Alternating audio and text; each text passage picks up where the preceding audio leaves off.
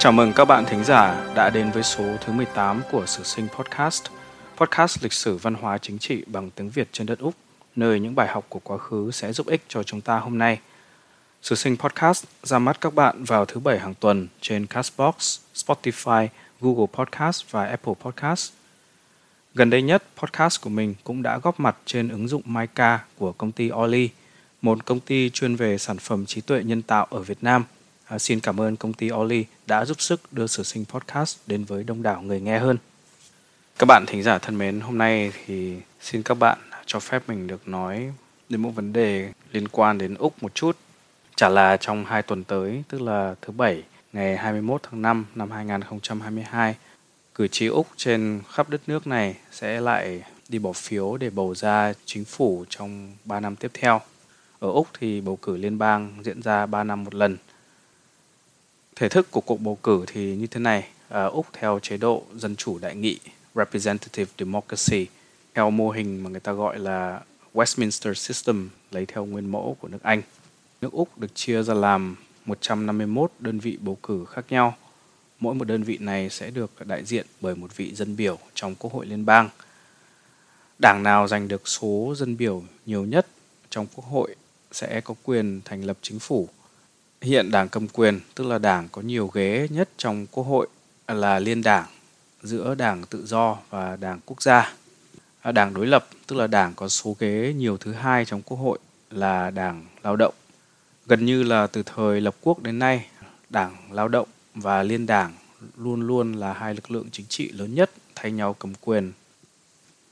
Trong số 151 đơn vị bầu cử mà mình vừa nói ở trên – có một đơn vị bầu cử tên là Fowler. Fowler bao gồm một số địa phương ở phía tây thành phố Sydney, thành phố lớn nhất của Úc.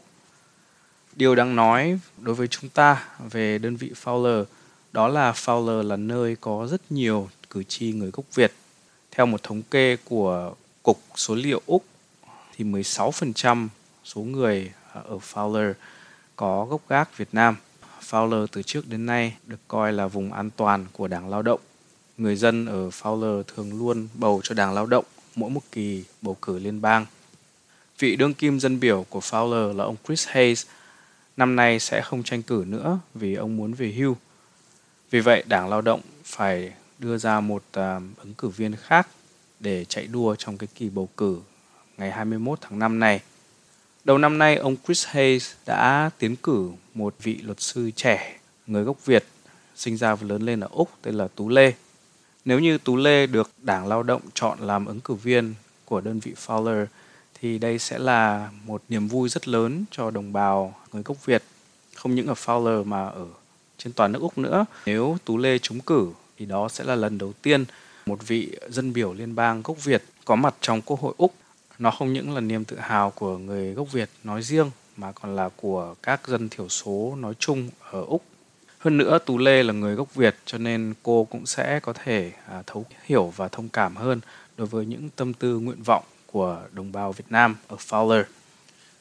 Tuy nhiên mọi việc không diễn ra đơn giản như vậy. Đảng Lao động đã quyết định gạt Tú Lê ra một bên, thay vào đó thì họ đã parachute, tức là đã cho nhảy dù vào Fowler một người ứng cử viên khác. Bà này tên là Christina Connelly, là một à, thành viên kỳ cựu của Đảng Lao động kỳ cựu theo cái nghĩa là bà đã ở trong đảng này trong một thời gian rất dài. Còn nói về thành tích thì thực ra bà Connelly này cũng không có gì nổi bật. Đỉnh cao của sự nghiệp chính trị của bà từ trước đến nay là năm 2009 bà đã trúng cử vào chức ờ, thủ hiến của bang New South Wales. Nhưng chỉ 3 năm sau đó thì trong cuộc bầu cử của tiểu bang New South Wales, bà đã thất bại thảm hại và khiến cho Đảng Lao động chưa bao giờ thua nhiều ghế đến mức như vậy trong một cuộc bầu cử. Ờ, của bang New South Wales.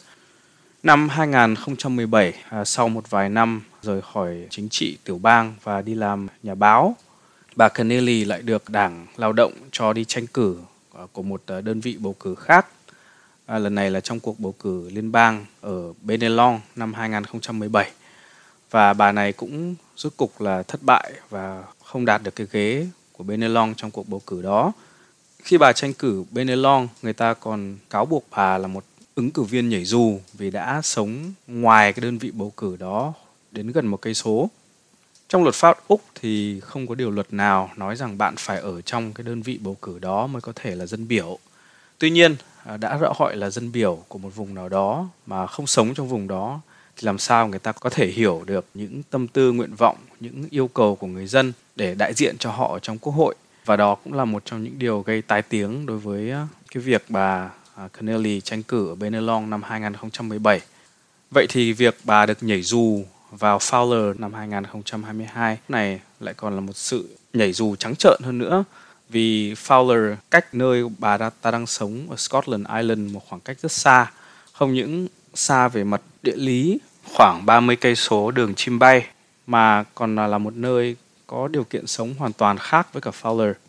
Christina Connelly có thể đại diện cho Fowler như thế nào khi mà nơi bà ta sống là Scotland Island, một khu thượng lưu quyền quý của Sydney, trong khi Fowler là nơi có chủ yếu thành phần dân lao động phổ thông. Christina Connelly vốn là một người di cư từ Mỹ sang. Vậy thì bà hiểu gì về những người di cư từ Việt Nam sang, như là những cử tri của Fowler? Điều này đã gây ra rất nhiều bất mãn không chỉ trong Đảng Lao động mà kể cả ở ngoài Đảng Lao động nữa. Tuy nhiên thì Đảng Lao động vẫn ngoan cố bảo vệ quyết định này. Có lẽ vì Connelly đã ở trong đảng này lâu cho nên là bà đã có một cái ảnh hưởng nhất định nào đó đối với cả những người ở trong Đảng Lao động đưa ra quyết định này. Kỳ khôi hơn nữa là ông Paul Keating, cựu thủ tướng của Úc Đảng Lao động cũng đã viết báo để bào chữa cho cái quyết định này của Đảng Lao động. Và trong bài báo đó, ông ta đã tuyên bố một cách láo xược rằng Fowler cần một tiếng nói đại diện kinh nghiệm cỡ như Christina Connelly và những cái thành phần địa phương khó mà có thể bắt kịp được một người tầm cỡ như là Connelly nếu như mà thậm chí ngày nào đó họ có thể bắt kịp được, nguyên văn là if they get there at all tức là ông ta nói rằng ông ta không tin những người gốc Việt Fowler. Tất nhiên ông ta không nói thẳng ra là người gốc Việt, nhưng ông nói là những người ở địa phương đó mà địa phương đó thì chủ yếu là người gốc Việt sẽ có một ngày nào đó sản sinh ra được một con người tầm cỡ như là Connelly mà như mình đã nói ở trên thì Connelly tầm cỡ cũng thường thường thôi. Đây rõ ràng là một sự hạ nhục và coi thường người Việt của Đảng Lao động. Để trả lời cho sự hạ nhục này, người Việt cũng đã có một số hành động phản kháng. À, tiêu biểu là đã có một ứng cử viên độc lập tên là Lê Đài đứng lên làm ứng cử viên độc lập cho khu vực Fowler. Lê Đài là một ờ, người dân nhập cư đến từ Việt Nam Bà đến Úc năm 1979 khi mới 11 tuổi. Bà cũng đã có nhiều năm à, hoạt động ở trong ngành báo chí. Tiêu biểu là bà đã làm phóng viên cho kênh truyền hình quốc gia Úc ABC trong vòng hơn 10 năm. À, về sau bà tham gia chính trị và hiện đang là phó thị trưởng của một ờ, địa hạt của Sydney cũng nằm trong ờ, đơn vị bầu cử Fowler này. Nói một cách nôm na thì bà đang là phó ủy ban nhân dân phường của một phường ở trong địa hạt Fowler. Điều đó để cho thấy rằng à, lê đài là người rất sâu sát với tình hình thực tế và tâm tư nguyện vọng của người việt nam ở fowler. Có nhiều khả năng sẽ là một à, người đại diện xứng đáng cho bà con việt nam chúng ta ở đó. Vì vậy cho nên những bạn thính giả nào là người sống ở sydney à, và nếu như các bạn sống ở fowler thì lại càng hay. À, mong các bạn hãy tích cực ủng hộ để cho Lê Đài có thể thắng cử lần này à, để cho người Việt Nam chúng ta, người gốc Việt chúng ta ở Úc sẽ có một đại diện à, chân chính của trong Quốc hội à, liên bang để cho Paul Keating và những thành phần trong Đảng Lao động của ông ta thấy rằng người Việt chúng ta hoàn toàn có thể đạt được trình độ như Christina Connelly và không sớm hay muộn thì chúng ta cũng sẽ get there bằng cách này hay cách khác.